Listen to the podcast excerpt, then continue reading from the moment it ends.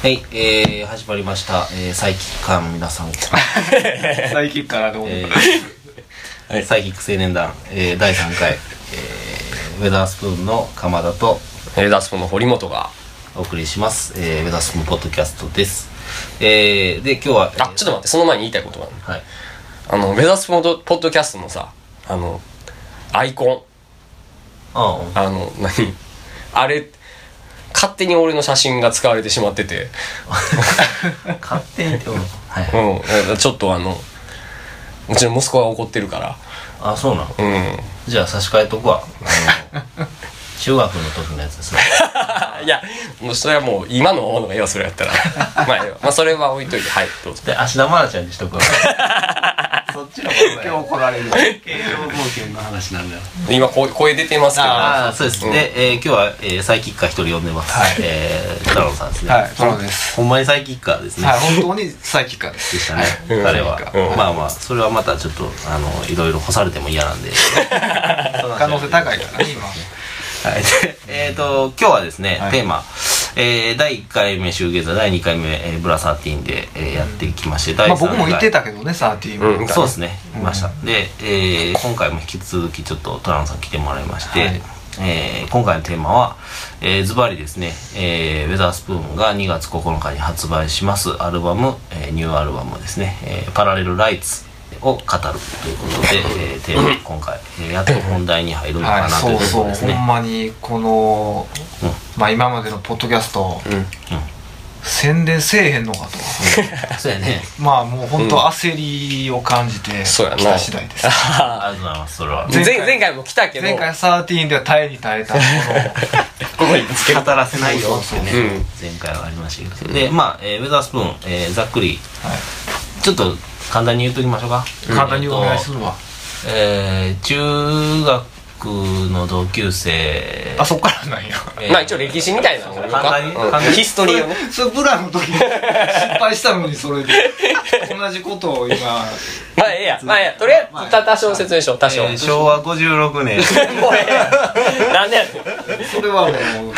まあ中学の同級生で主に結成されまして、えーでまあメンバー一人一人は抜けて、えーでドラマー、えー、谷本さんが後から入って、えーで、えー現在に至ります、うん。でいいか、うん。まあえっ、とミッドウィークというアルバムが2011年か、うん。に、えー発売されておりましてそれは6曲入りのミニアルバムっていうことなんですけれども、えーそのアルバムが、えーまあ、一応今のウェザースプーンの、えーメンバーによるアルバムとしては、まあせまあ、正式リリース大変かな、まあぜ流通載せたんでは。流通に載ってる分、えーっていうふうになってる。まあ詳しくはあのホームページに上げてますので、えーそちらまた、えー見ていただければありがたいです。で、えー今回、えー久しぶりに5年ぶりですかね、うん。六六年6年ぶり。六年。約ねほ約6年ぶりに、えー発売されます。2月9日、えー先ほども言いましたけど「パラレルライツ」というタイトルの、えっと18曲入りでしたっけ？18曲入りの、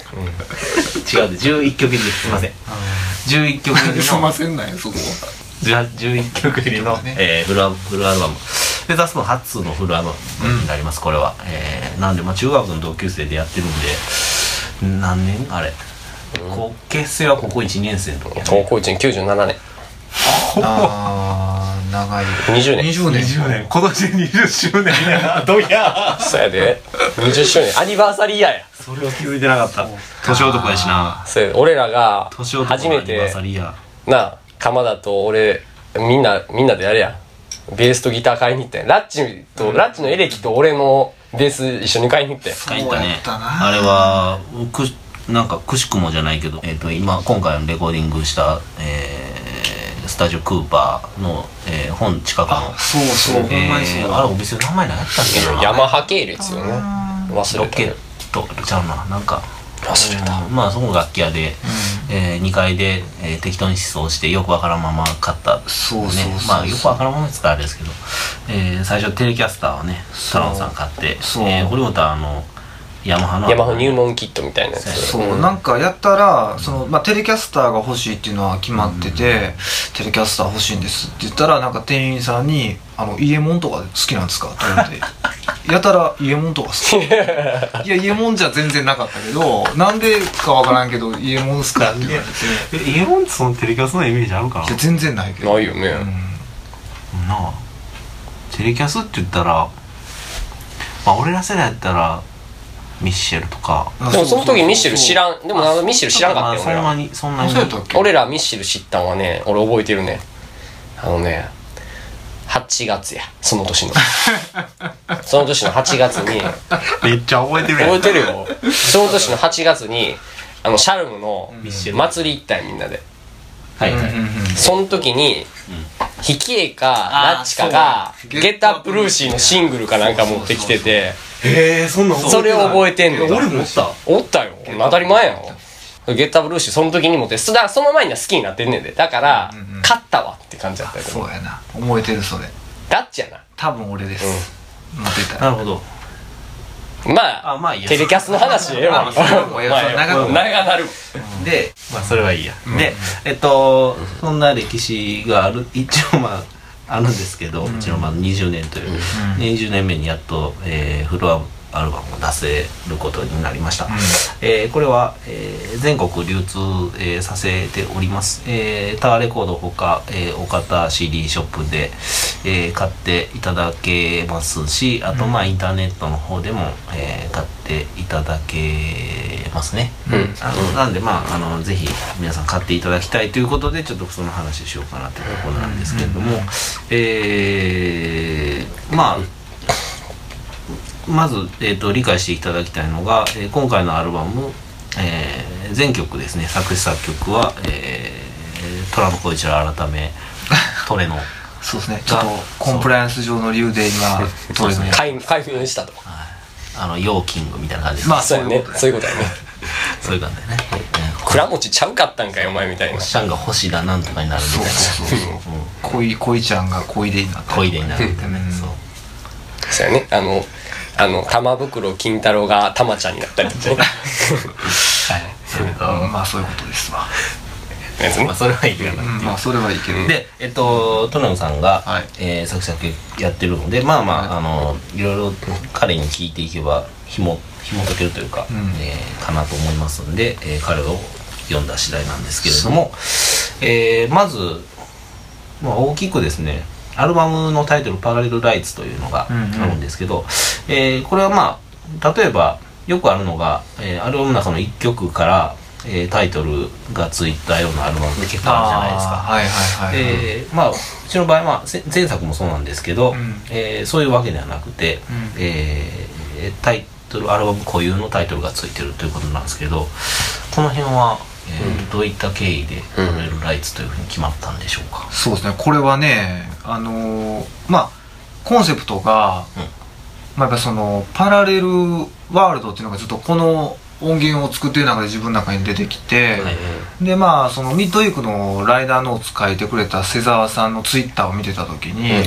瀬沢さんがその取材でほらロンドンとかに行って、うん。行ってらっしゃいますもんね。行ってきてね、うん。でそのまあでも本来の自分の生活は東京にあると、うん。家族もいてる、うでただそのロンドンに行って音楽の取材して一人の時の自分と東京に家族といてる自分は一緒の自分なんやけど信じられないとそのうん。自分の人生がどっちが本当なのかみたいな。まあそういうこととかであなんかそれってすごい面白い感覚でまあ自分もその結構海外旅行した時に、まあ、曲のまあこう作りたいなっていう気分になったりとかしてその時に感じたことにまあすごい似てたりとかいうのをもうなんとなくこう考えたりとかしてまあそういう主題でこう曲をまとめていったら面白いかなっていうのがなるほど。まあ一番ベース。かうんなるほと今ちょっと話、えー途中途中で瀬沢さんうんうん。なんですけど、えー瀬沢さん瀬沢奈美さん、うん。えーまあえっ、とユッケロック好きの方はわりかし、えー知ってたりするのかな？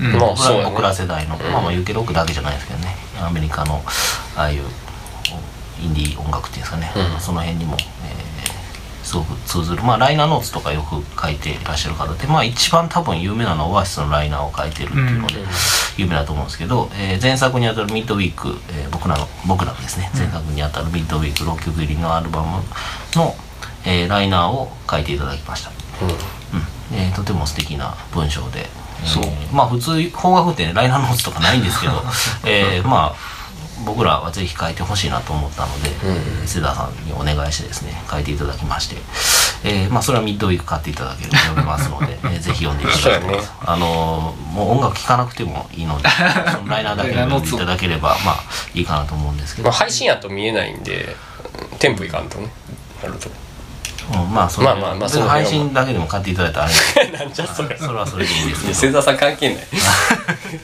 でまあえっとそその瀬川さんが、えーまあ、ツイッターでうん。そういう。まあ、そういったこととかつぶやいたりとか、まあなんとなくその自分的にそういうあのーまあ音源作っていく中で、まあ、見た映画とかなんかそういう影響を受けたのかなっていうところはやっぱあるかな、見た映画っていうのあは具体的には。映画はねあのねクラウドまあ見たっていうかねクラウドアトラスっていう映画すごい好きでそれはそのいろんな、うん。あの全然違う時代、要は大昔とか、今とか未来とかいうそのいろんなほら人格の人のまあその生まれ変わったりとかっていうレベルのあれなんやけど、まあその話がこうなんとなくつながってきてね。うんうん結局一つのこう話にこうまとまっていくみたいな映画なんやけど、うんうん。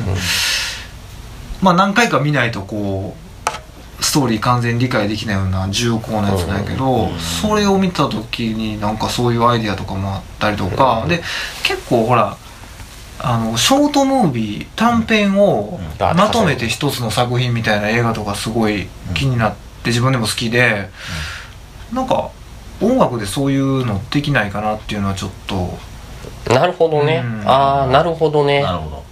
なるほどね。うんうん、あのあれよね。あの一時期バンド内であのパリ・ジュテームああパリジュテンもがすごいいい映画やっていう話をしてて、でラッチはその後にパリパリに行って はりるじゃないですか。パリに行ってはってでその後にできてきたのが「エッフェルタワー」っていう曲やった、うんうんうん。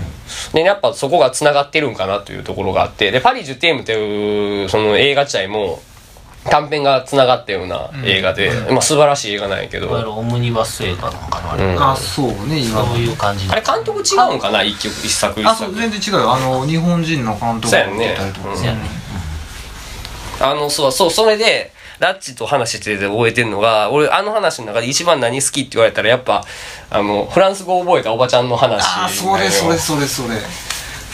フランス語を覚えたおばちゃんが、パリ行って、結構流暢に話すんやけども、パリのカフェで流暢に頼んで、あれ何人の設定か知らんで、でもパリでフランス語でバーってた頼んで、そこのカフェで、コーヒーかなんか飲むんやけど、そこで涙を流すみたいなオチやったんかな。えっとねいやちょっと微妙に全部違ってて あ、ごめん、ごめんごめん。すみません。でも説明してください。あれはアメリカ人の女性がアメリカ人の女性がえっと、すごい、まあ、パリに憧れててフランス語勉強してて、フランス語教室通っててそれをまあまあパリで試すみたいな旅をしてて、で一人で行くわけよね。でえっとまあ向こうでフランス語で話しかけんやけど英語で返されたりとかして。あ、そうやそうそうそうそうそうそうそうそうそうそうそう。で、まあ、公園に座ってて涙流しちゃうんやけあ、どそうや、そうやそうやそうやそうやそうやそうや。でまあその、まあ、自分の幸せに気づくみたいなやつなんやけど、あまあそういう話とかがあって。あなるほまあなんかまあそれに別に影響を受けたわけじゃないけど僕も本当にその話はすごい好きでなんかそういう個々のその感情の切り取りから最後まあ結構えいまとまり方するなんかその、俺が今その話出したんが、別に泣くとかそういうところにいいたわけじゃなくて、まあ自分の居場所が分かるっていうところは繋がんねんけど、あの、海外行った時に、ヒュッてこう、何も無感情に景色だけを見れる瞬間みたいなのがはいはいあるやん。この、もう全く自分がいなくて、その景色がパッて入ってきて、で、し会話が、会話がああやってやっててって、赤ちゃんがこう、今そこにいてこう見てるような感じ。っていう風になる感覚があって。す、ごいフラットな感じってこと、このアルバムの曲で、曲、うん、その、パラレルライツの中での曲って割とそういうところがある曲が多いなっていうふうに思ってるのよ。どまあまあ映画の話が出たんで、ん。まあクラウドアトラスっていう映画は、えーまあまあ僕もちょっとすみません見てないんですけど、ええー、とウォシャウスキー兄弟なんですね監督が、えー、ウォシャウスキー兄弟っていうのはまあ今もう性別が変わってウォシャウスキー姉妹になってるんですけど。あそうなんや。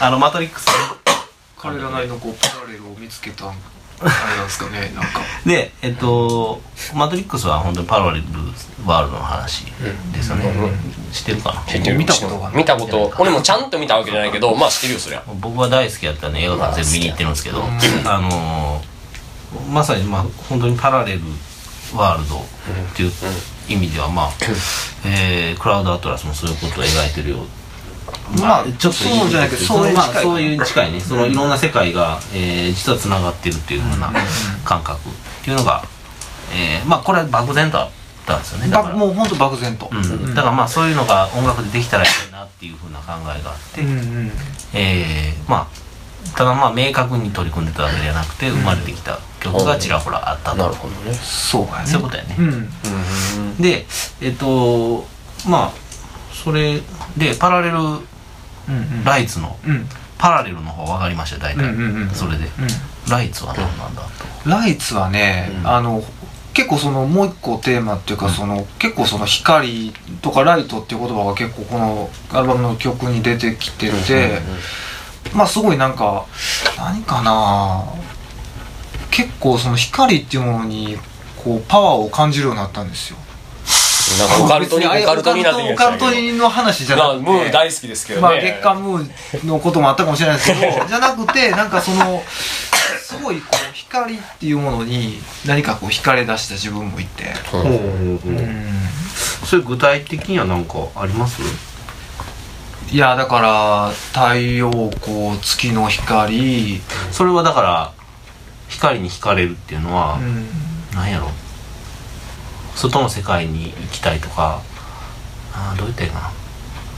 そういうなんか外に飛び出していきたいみたいなことまあまああのなんか別にネガティブな感情じゃなくてすごいこう、あん。ま単純にポジティブポなジティブな感情、まああとそのなんていうんかな。まあパラレルライツ自体でやっぱこう平行光っていうか、その交わらない光みたいな、まあ僕らもそらあのミッドウィーク出してからいろんな、まあ、人ともこう、まあ、ミッドウィークの時もお世話になった人とももうなんか会えなくなったりとかもしてるし、うん。まあ、それぞれの人生とこういろいろやっぱこのうん。うん30代感じるとこもあって、うん。うん。なんかそれぞれ一生懸命生きてるんやけど交わることもないけどそこを意識しながら生きてるみたいなことをやっぱりなんか光っていうのになんか感じたのかな。やっぱり2011年ってミッドウィーク出して、その時はまあね東日本大震災とかあったけど、うんその時に作ってた時は大震災のこととかあんまりなかったけど、うん。まあそこから日本も結構いろいろ災害に見舞われたりとかして、うなんかねうん。あのミッドウィークより後のこのアルバムで明らかに言えるのは、うん。真剣な話なんだけど、うん。やっぱねこう希望っていうものをうん。ちょっと感じるものにしたいなというのがなるほど。出てきてそれがまあ象徴が光やったのかなとは今思う、なるほどね。まああのーさっきも出たあのミッドウィークは2011の発売なんですけど、うん。まあうん僕ら制作してる時はもちろん震災起こってないので、うん。えー録録音してる時は、うん。えーとまあ、そういそれにまあまあ影響されたって言ったらあれなんですけど、まあ、震災の影響で出来上がった曲というものがあったわけではないですよね前作は。そう前作はね。そうですよ前作は、うんうんあのそれによって作られたっていうわけじゃなくて、うん。まあ、リリース前に震災があったので、えーリリース後はまあねあのそういうムードは世間はあったんですけど、うん。まあアルバム自体にはなかったですよ、それを別にロレコーディングしたわけじゃないので、うん。ただ今回はまあそれが起こってから、まあ、曲作りがあったわけですし、うん。えーまあ、そういう影響もやっぱりこれはあったんですよね。だからまああったと思う。はっきりあったってう。ん、ねもう今はっきり今ちょっと話しながら思い出してきたけど、あったかな、うん、なるほどなるほど、うん、やっぱほらそのまあこれちょっとあれやけど、まあ、その自分の中では結構ペックがまあなくなったっていうのもすごい大事件で、なんか一緒に音楽やってたけど、まあ、彼は亡くなってしまって、まあ、僕らこう、まあ、生きて、まあ、まだ音楽やってるというところでなんかね彼のことをイメージした時にすごいこう光のイメージっていうなかるうん。ちょっとペッコの説明はいらないか。どういやいやしといた方がいいしといた方がいいよね。うん。まあペック今出てきたペックさんなんですけど、えー、あれは僕らはもう初めて会ったのは芸術創造館の時なんで、うんうん。2001年。二十歳ぐらい2001年。とかな、ほんまに。二十歳ぐらい。にまああのーえっ、と「リビューマイビュー」という黒歴史 黒歴史言うな。違う。余計みんな聞きたくなるかなと思って。そうあのまあリビューマイビューってアルバムをレコーディングした時があったんですけどその時にまあ、えーレコーディングでお世話になった方がらの紹介で、うん。えーペックと会うことにな会うというか、えー音源を聞かせてもらってすごく衝撃がうん。あったんですよね、うん。あの今までまあ同じような場所で音楽を鳴らしてる人であっこまで衝撃的な音楽をやってる人はいなかったので、うん、それまでねい俺らその対バン対あのバンドでこう一緒に出してもらった中で、あのなんやろこういいなって思うようなんてやっぱそんなになくて、まあ、もちろんなかったことはないんですけど、まあ、その中でももう突出した才能とかそういうものをいろいろ感じてて。いやもうすごい衝撃的やったっていうか見て、まあでまあ、ずっと尊敬してて、まあ、特にその後何か一緒にやるとか、うんうんえーまあそこまでそのそういう関係に至らなくてもまあでもただお互いそのツイッターであったりとか、まあ、ブログやったりとかで、えーちょっとまあなんやろ。し刺激刺激、まあし合う向こうはどこもその点が知らんけどでも俺一回だけあのまあでもブログがすでごくいいっていうふうに言ってくれてたりとか、一回あの俺さ、小野陽子とフレミング・リップスがクリスマスソングを作ってて、それをめちゃいいみたいなことをこうバッて言ったらそれに対してナイスソングみたいなんでバッて返してくれた時があって めっちゃ嬉しかったの。あペッコから帰ってきたみたいな。まあだからそういう感じの、まあ、僕らからしたらそういう感じの人やったんですけど、まあ彼が2015年に、えー、ちょっとお亡くなりになられたので、でまあそれで、まあ、僕らも驚いたんですけれども、えーまあやっぱりそれも影響ありますよね。僕うん。も実際、あのいろいろ考えました、ん。あの音楽は僕らはずっと続けられてたので、うん。うん。あので彼も音楽はまあやったりやらなかったりっていうのはすごくあったと思うんですけど、えーそのまあ僕からしたら、まあ、彼もずっと音楽続けていくタイプの人間だろうなっていうふうに思ってたんで、うん。まあ、それが突然途切れたんですよね、うん。うん、でしかもそのご本人はもういなくなってしまって、うん。なくなってしまってすごくショックだったんですけどえー、まあそれはでもすごくわかります。パラレルライツっていうのはすごく伝わりますね。そうですね、いやだからまあ本当にまあ今言っててそう気持ちも整理されてきたけどその、まあ、彼とはほんま平行線で、うん。あんまり一緒に何もできなかって、まあそのね亡くなってしまったけどやっぱりそのなんかほら災害とかに遭われた人とかもなんかちょっとね申し訳ない、あの現実と思えないようなひどい目に遭ってる人がいたりとかっていうので、まあ、そういうのはもう絶対ねあの作ってる曲の中、まあ、自分としては歌詞とかにも思い込めたつもりなんで、うん。うん、そういう人たちにも届けばいいなと。なるほど、うん。それがまあ希望という、うん。まあでも、そうやね、うん、あのすごく前向きにだから音楽にある程度そのそういう希望とかをまあうんうん。見出せたらいいなっていうことがあってってことですね。でまあその、うん。まあ言いたいのは、まあ、エンターテインメントとしては、うん。あのまあ今ほら、まあ、自分も買うんやけどその、まあ、ネットとかでね、うん。結構なんかアーティストの曲って1曲ずつ、まあ、切り買えちゃう。売りうん、買っちゃったりとかするけど、でまあそらあのいろいろえタイアップしたりとかして、なんか音楽ってこうな何かのおまけみたいに結構なってきてて、まあ、それもいいと思うんやけど、うん。アルバムっていうことにして作品って考えると、まあ、ちょっと意味合いが変わってくるかなと。でまあこのポッドキャストとかでもそうやけどなんか例えばこうコンセプトがあって、はいはい。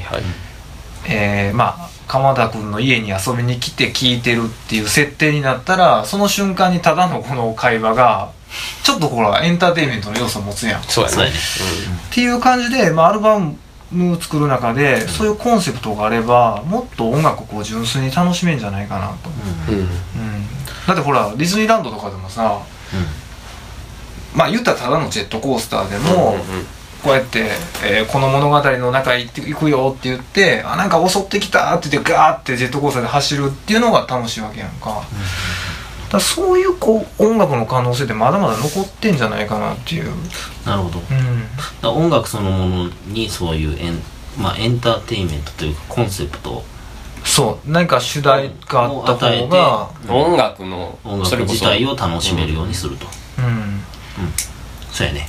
なんかいやこれちょっと話それるけど、なんかほらみんなでフレーミングリップスのさ、4枚のアルバムを同時に再生したら1個の曲になるみたいなのやったことあるやん。ありましただねあれってもう単純に音楽まあ音楽って呼べるか分からんけど、音楽だけやのに、やってることすごいススペクタクルっていうか、あのね、まあちょっと説明しますと、98年かな Zaireeka Flaming Lips。99年かな、うんえっと、 Flaming Lips というアメリカのバンドがいてるんですけれども、えー、 Zaireeka というアルバムね、えー発売、発表されたんあですけど、それ97が年やえー超規格外のアルバムでして、それどういうものかっていうと、えー、CD4 枚組なんですよね。うんまあ、それって普通びっくりするじゃないですか。4枚組のアルバムなんかなかなかないでしょ、まず。どんなボリュームやねんと思ったら違うんですよ。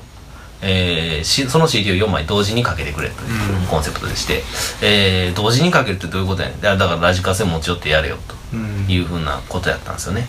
で、えーそれを実際に僕らがやってみたと、うん。うん。みんなでラジカセ持ち寄ってせーのでやったんですよね。うん。そうやね。うんでまああれすごいのはやっぱりあのいろんなとこから音がやっぱ聞こえてくるんですよ。でそれがリンクして、えー一つのアルバムで、えーもう本当にもう何とも言えない音楽体験、もう。で音ずれもするんよね。ずれんねんずれんねん。多分あ CD って多分それこそ感覚で1秒がほんまに1秒じゃなかったりするから、そのずれてくんやけどそれも楽しめというのがそうそうそうそう。フレミングリップスからのメッセージやったとまあ、言ったらラジカセも4台全部違う種類のラジカセが集ってるわけじゃないですか、だから音がまあそれぞれ毎回ねラジカセ違えば音変わるんで、えー毎回楽しめるっていうようなそういうコンセプトのアルバムがありました、はい。これはえー、まあ多分世間的にはそんな有名じゃないですけど、うん。うん。まあなかなか楽しい。うん。うん楽しかった。ああいう体験とか。ワクワクするし、だからなんかそういう方向でなんか音楽掘り下げ尽くしたのかなっていうのはなるほど。僕らというよりはその業界的に。業界業界うん。うん。なんか単純に何かとタイアップしたりとか、映像ととか、っていうよりはなんかその音楽だけでももっとなんかコンセプト持たしたりとかやり方考えればまだまだなんかなんか今割と言われてるのが、うん。音楽はもうライブで儲けんとあかんとかってうんよう言われてるけど、まあそこに対それが正解か不正解かは俺らは別に議論したいわけじゃなくて、それへのアンチテアンチテーゼって言ったらまた大げさやけど、あのちょっとしたカウンターというか、うん。いや音楽のパッケージだけでも楽しみ方っていうのをちょっと考えたいんだよっていうことなんかな。まさに。うん、そうやね、それはほんまにそうで言えば音源だけでも可能性があるんじゃないかということですよね、うん。なるほそうね。それはちょっとまあテーマとしては絶対宣伝したいかな。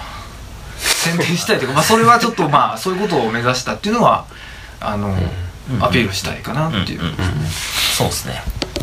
えーえ今回ですね、うん。えーアルバムには、えーまあ、前作とは違ってですねもう一人、えー主要人物が、うん。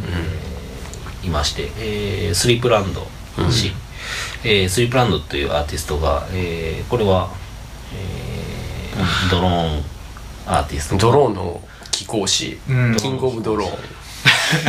まあそこにはまだなってない。けどでまあドローンって何やって今ドローンっつったらあのウィーンってね飛んでるやつね、うん。あれを想像するとあどあれの気候者ってだいぶやばい かなりやばいと思うんですけど。まあそうじゃなくてえっとこれも口で説明するの大変やね、ドローンっていうのは。ドローンね。えっとでも、シューゲーザーに近いものはあるようまあな気がするだから音サウンサウンドスケープ。あうんうん。うん。サウンドスケープで、えー紡がれるうん。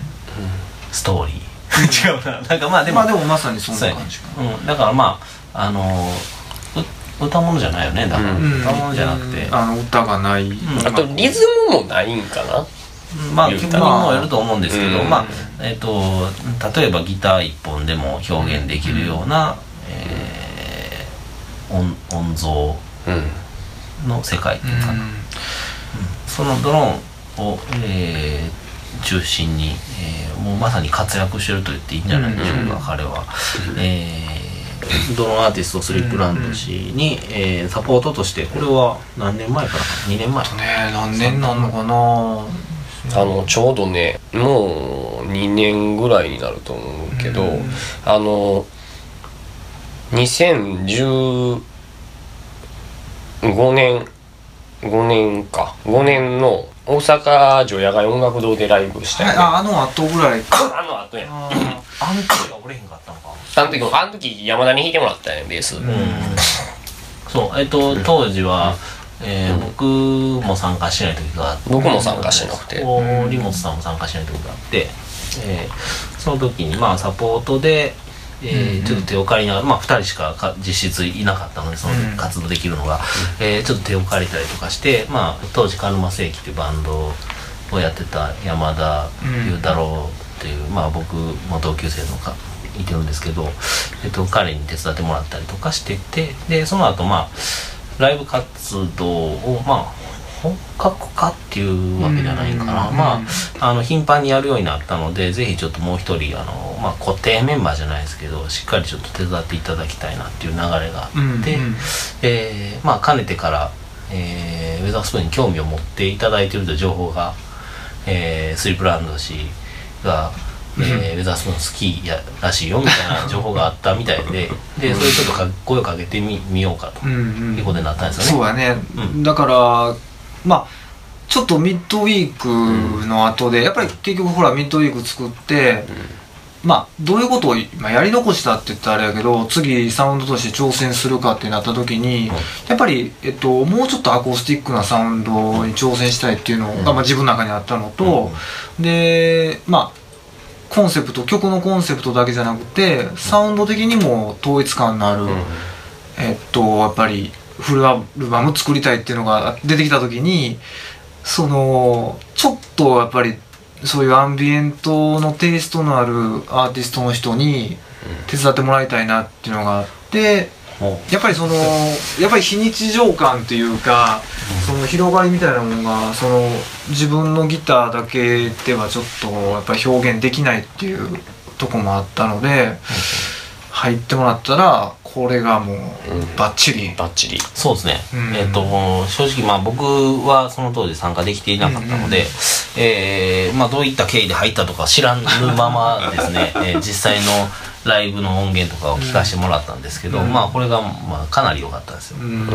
うん。でまあそのさっき、えートレノさんが言った、えーように新しいその世界観もまあもう早い段階から提示できてたのかなと思うぐらい、あいや。のしっくりきてて。あの時結構実はメンバーの中で割とあったんよ。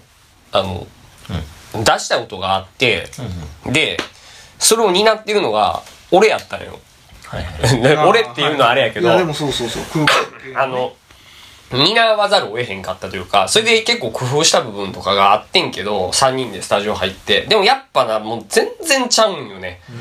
この感じが。あ、惜しいなってところまで行くんやけど、あーあー、でもやっぱ違うな、みたいな感じがもう、バシバシわかるから、っていうところでのスリーブランドさんで、そうなると、あ、あ、そうなんですよ、こうやりたかったんですよ、みたいな感じになったっていう。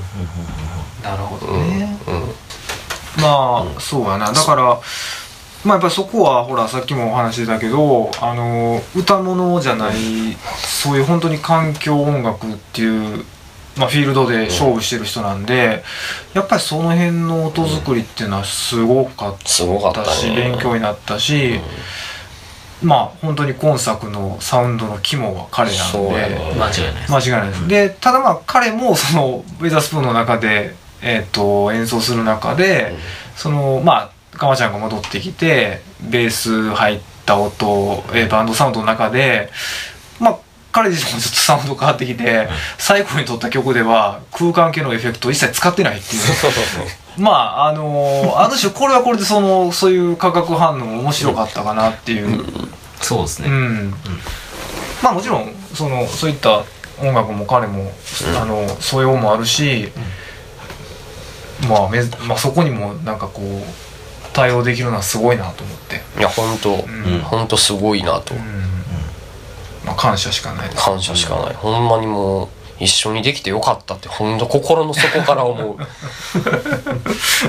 いや本当そうやね、あのだいぶ助けられました。いや、まあ助けられたっていうところじゃなくてまあそれはもちろんあんねんけど、もう単純に楽しかったし。あー。そうやねでまあ彼の活躍もあってアルバムのサウンド面では、うん。えーまあまあうまくいったというか、あの完成させることができたんですけれども、うん。あと、えーまあ、歌詞も、まあ、トレノさん書いていらっしゃるんで、その辺もちょっと聞かなあかんのですけど、えーまあ、今回ですね、えーウェザースプーン英語詞と、えー日本語詞が半々で、えーパラレルライツ収録されております。本来は、えー本来っていうかもともとは、うんうん。えっと日本語詞の、えー曲ばかりを歌っていたババンドになるんですけれども今回のアルバムは半分英語なんですけどそのあたりは、えーどうなんでしょうか？そうそうこれもねだからその結局ミッドウィーク終わって、終わってとか出して、えーっと1個はね、うん。その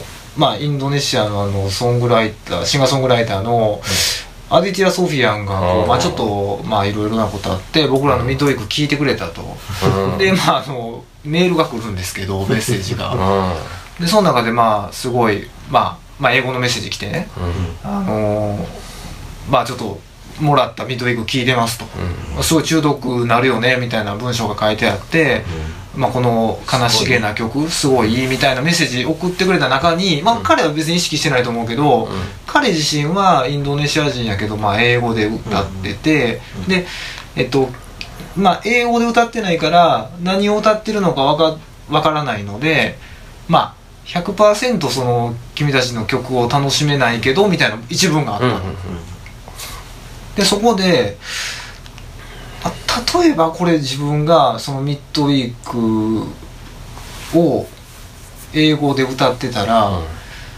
まあどういう広がりを見せたのかなとか、でそのまあミッドウィークの後に出た後にあのタマス・ウェルズうんうん。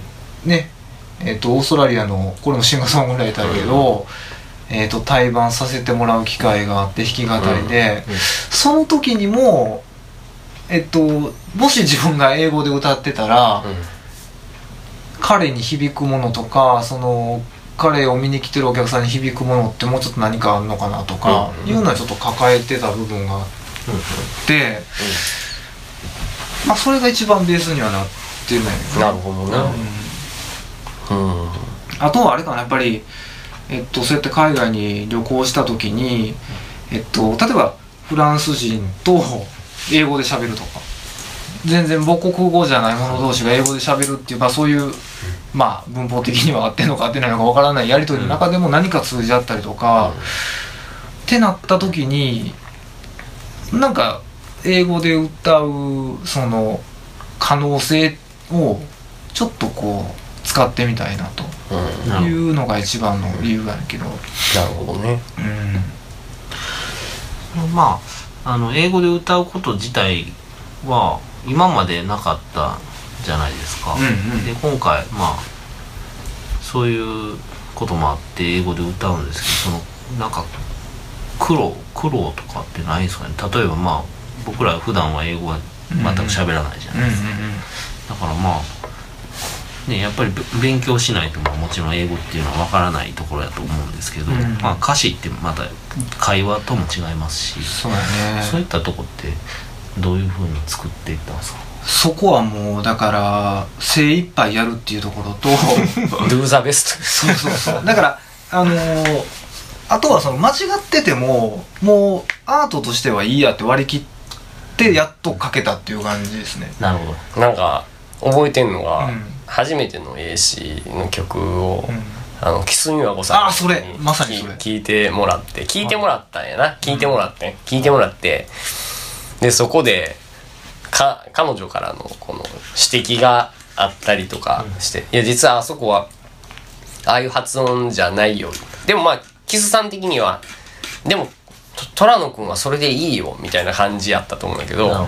けどそういうところなんやろねでもそそこであでもなんか違うんやみたいな悩み悩んでるように俺は見えたんやけどねそういやそれはね正直ね作品としては間違った言葉で歌ってるっていうのは多分すごい問題とは思ったけど、でもその、まあ、例えばダフトパンクの英語が、でめっちゃ簡単やし、うんまあ、間違ってる部分もあったりするらしいねんけど、でもその全然全世界的に受け入れられてるしその間違ってるからってそれでその歌詞のあの歌詞の値打ちが落ちるわけでもないと思う、っていうところはその思い切ってチャレンジしてでその岸さんが言ってくれたのは文法的には間違ってても歌詞としてはめちゃいいということも言ってくれてだから日本語でもさなんかナンセンスな歌詞とかやけどその文法的には間違ってる歌詞って日本語でもあるあるけどそれが例えば音に乗ってなんかまた違った意味を持つとか合ってる言葉よりも、えっと、何かを伝えてればそれでいいと思ったから、うん。そうよね、うん、そこはもう俺らのいやまあちょっと話ぶれるかもしれんけど俺らのさっき出た Flaming Lips でもね「シードン・ユーズ・ジェリー」っていう曲があってあの曲あのタイトルなんて文文法間違ってるよねあそれはねでもね違う違うくて。あそうなんそれはでもわざとあの間違ってるっていうか、うーん。それについても調べた実は、うんうんうん。あのビートルズとかも「 doesn't」のとこ「 don't」って歌ってるのがあって、うんそれはなんか言ったら不良言葉みたいなとこもあって向こうの人にとると、あなんか例えばあの黒人英語スラング。的な響きがあって、あのわざとあとは、えっと、ダズントっていうのとドントっていうのと音がほら違うから。2音でいけるのとっていうのでドントって歌ってるっていうのはある。なるほど。歌詞として優秀だった言葉っていう。そうそうそうそう。えー、とちょっと補足するとキスミヤコさんっていう方が、うん。えーいらっしゃるんですけど、えーこれは、えーシンガーソングライターの女性の方なんですけど、えー海外でな長いこと暮らしてはった経験もあって、うん。えーまあもう半分外国の方みたいな ぐらいの感じで。ー外国っていうかもう地球人じゃないみたいな宇宙の方みたいなあのあれでしょ？何やった？大陸町でしょ？そうですね。キスミヤコ大陸町でしょ？でもあのさっきのペックの話じゃないけど、その初めてキスミヤコさんのライブ見た時もペックと同じくらいの衝撃よね、だからまあ言ったら、えっとそういう、えっと言語的言言、えっと海外の言葉英語の文法的な理解もあるしそういう芸術的な理解もある方なんで、まあ、そういう人に話を聞くとやっぱりまあねしっかり思うよねそれは。でえっと今回のそのアルバムの、えー、123曲目「Forget Me」の。ノット。うん。これも文法的にはうん。間違ってるね。うん、Don't Forget Me やと思うけど普通。うん。うんうん。まあ、フォーゲットミーノットやから、今なんかこれも、あの、逸話があって、なんか川に流された人がうん。忘れんといてくれって恋人に言った時に出た言葉がフォーゲットミーノットやったらしくて、それが忘れなぐさの語源になってるああらしい。これ勉強したねふまちゃん。うんそれは俺ちょっと調べて。うん。でもこれ僕それはもちろん分かっててそのタイトルつけたけどそれはねあのね間違ってる文法っていうよりはうん。昔の文法なんですよね。なるほど、なるほど。うん。でそう僕が面白いと思ったのは「えっと、Forget Me Not」っていう「忘れないで」って言った言葉が、えっと、今の時代に残ってるっていうその怨念みたいなものを感じて、うん。なんかその「Forget Me Not」って言った人の魂が今も残ってるからその「Forget Me Not」が残ってるような気持ちになった。なるほど。うんああ。っていうのはこの、えっと、そのアルバムに、うんなんかもう呪文っていううんか、えっと、念というか、いうのでは絶対入れたくて、うんうんそのタイトルは絶対どっかで使おうと思ってっていうのはあそうなのねあるかな。なるほど。すごくわかるね。まあっていうふうにその英語詞もまあ文法がどうのというよりはうん。音の響きであったりとか、そういうまあなんやろ念であったりとか。そうやね。で逆にですね、今まあ英語詞の話したんです。けど日本語詞の方、えー半分は日本語詞です。うん。で、えーじゃあ日本語詞の方は何日本語詞で存在しているのか日本語詞で作詞したのかっていうところ気になるんですけど、そのあたりは、あそれはなんでかな？自分でもよくわからないけど、やっぱり曲作ってる時に、うん。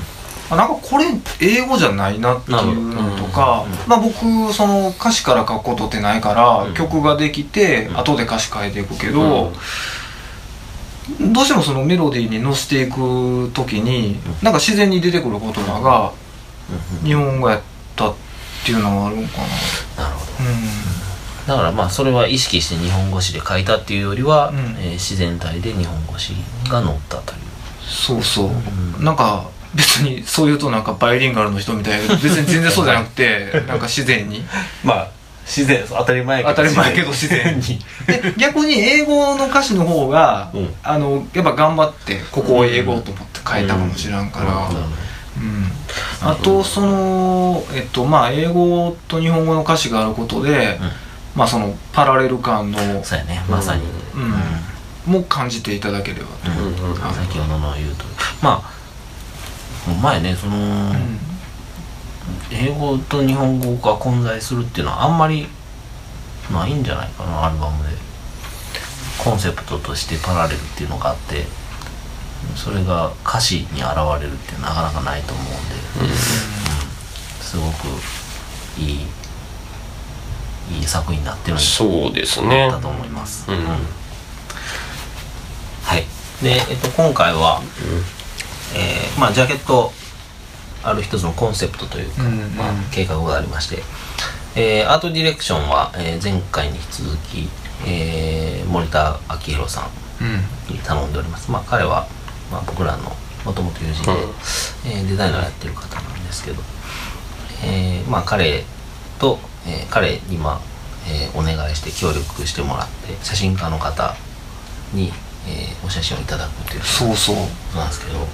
だこれもすごい面白くてまあこれはそのねアートディレクションの担当の森田君が出してくれたアイデアなんやけど結局そのコンセプトアルバムなんで、まあ、パラレルライツっていうコンセプトと、まあ、僕がちょっと、えっと、こういうことをテーマに作ってますっていうのをお手紙書いてねで4人のカメラマンさんにその音源聞いてもらって、でもうすでに撮影してる写真今から撮るんじゃなくて、うん。今までに撮ってきた写真で、えーそういうパラレルっていう、えーまあその感情とかを抱いた写真というか、そういうのをイメージさせる写真をくれませんか？という、まあこれ素晴らしいアイディア。うん。素晴らしい。素晴らしい。をまあ出してくれてで、まあ、それに、えー、と4人のこのフォトグラファーさん、えっと江原隆さん、えー片村文ひ文人さん、で佐藤真也さん。で多田さん。がもうこっちのそのなんていうのかなサウンド作ってる時からイメージしてるような景色のような写真を送ってきてくれて。いやはっきり言って想像、ね、以上というか、うん。想像の通りというかなどう言ったらいいんかな。その思って想像以上に。想像想像通りだったという思った以上に思ってた通りだったという。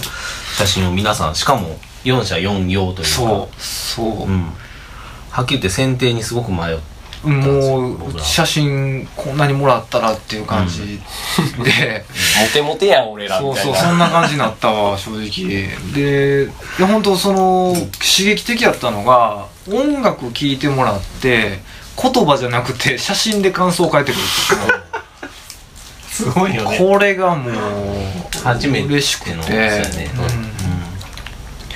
まあだから、まあ、そういうジャケットになってるので、はい。そこもまたこれはまあそのねアルバムっていう、えーとフィジカルの作品としてすごい意味があるかなと、うん。最近あのパッケージっていうのはなかなか皆さん手に取られないフィジカルっていうのはあんまり、まあ、音楽よっぽど好きな方はもちろん買ったりするんですけど、うん。なかなか減ってるんじゃないかなっていうのはやっぱりの如実に感じるんで、うんまあ、うん。えー、と音楽配信サービスもすごく進んでて、あの実際利用する価値も存分にあるんでそういったものは、うんうん。だからそれ自体は悪いことではないんですけど、ん。まあパッケージやっぱりちょっと減ってきてるってなって、うん。逆になんかフィジカルがおしゃれになってたりね。まあだって今あるもんね。カセットテープめっちゃ流行ってんだろ？うん。カセットがめっちゃおしゃれみたいになっててもうほんまそれとかめっちゃおもろいねんけど カセットまあパッケージはすごく可愛いねんけど、まあちょっとごめん話あ全然それますけど、音はもうめっちゃ悪いじゃないですか、うん。この前テレビであまあでもその趣があるっていう意味ではいいんですけどあのアナログと一緒なんじゃう？趣があるっていうのはすごくわかるんですよ。ただまあね CD と比べたら絶対 CD の方がいいんですよやっぱり、カセットテープと比べたらただまあ趣があるっていうのはわかると思うんで、うん。うん。まあだからそういった意味でまあただだから逆にパッケージがおしゃれにおしゃれというかもてはやされてるっていうのは面白い状況やなと単純に思って、うん。別に否定的な感じじゃないんですけど、でまあそういったこともあるぐらいなんですけどまあ今回、えー僕らまあパッケージにこだわるって言ったらちょっと大げさかもしれないですけどそういったコンセプトでまあジャケットの写真であったりインナーの写真であったりとかを、えーこだわって作ってるんで、えーそういったところもあるんでまあぜひちょっとパッケージも手に取っていただきたいなとは思っております、まあそうやねまあ、パッケージ手に取ったらねあのぜひそれをまあなんか写真写メえっ、とツイインスタッターとかとかにねツイッターとかインスタ上げてとかもらったらパッケージの方がいい感じするでしょ。そうやね。そうそれで拡散してもらったらすごく なるほど。嬉しいなそこのやり方はちょっとズブズブに SNS の方に入ってるってそいう。うあのそっちはね。イインスタ映えするアルバムジャケになってるから。ねあのインスタのいいエフェクトを多数使っていただいて上げていただきたいなと。パッケージになってますからまあその辺は。ちょっと皆さんトイカメラみたいなそれぞれのセンスでそうやね。うまくやってほしいなと思います、ね。はい、いやでもまあ本当にそういう価値のある、うん。あの写真が使われたりとかデザインになってますので、はうん。い、ありがたいですね。はい。そうですねまあ多くを、まあ、だいぶ今語りましたけれども まあ多くを語らずとも、えー音楽が語ってくれるはずなので皆さんぜひ聴いてほしいなと。でまあ今日はトラムさんに聞いていただあかうん。語っていただきましたけど、まあ来週は、えー順番に僕が語って その次は堀本でその次は、えースリープランド氏で最後に最後に谷本さん、えー恋愛観について いう流れでやっていくのかな。そうやね。えーというわけで、えーウェザースプーンのポッドキャスト、えーまずアルバムの、えーまあえー2月9日発売、えーパラレルライツの、えー内容についてちょっと、えー今回はテーマでお送りいたしました、えー2月9日発売になりますのでぜひ皆さんよろしくお願いします。よろしくお願いします。よろしくお願いします。では、えーありがとうございました。聞いていただきまして。どうも。はい。ありがとうございました。えーユザースプーンポッドキャストでした。さよなら。さよなら。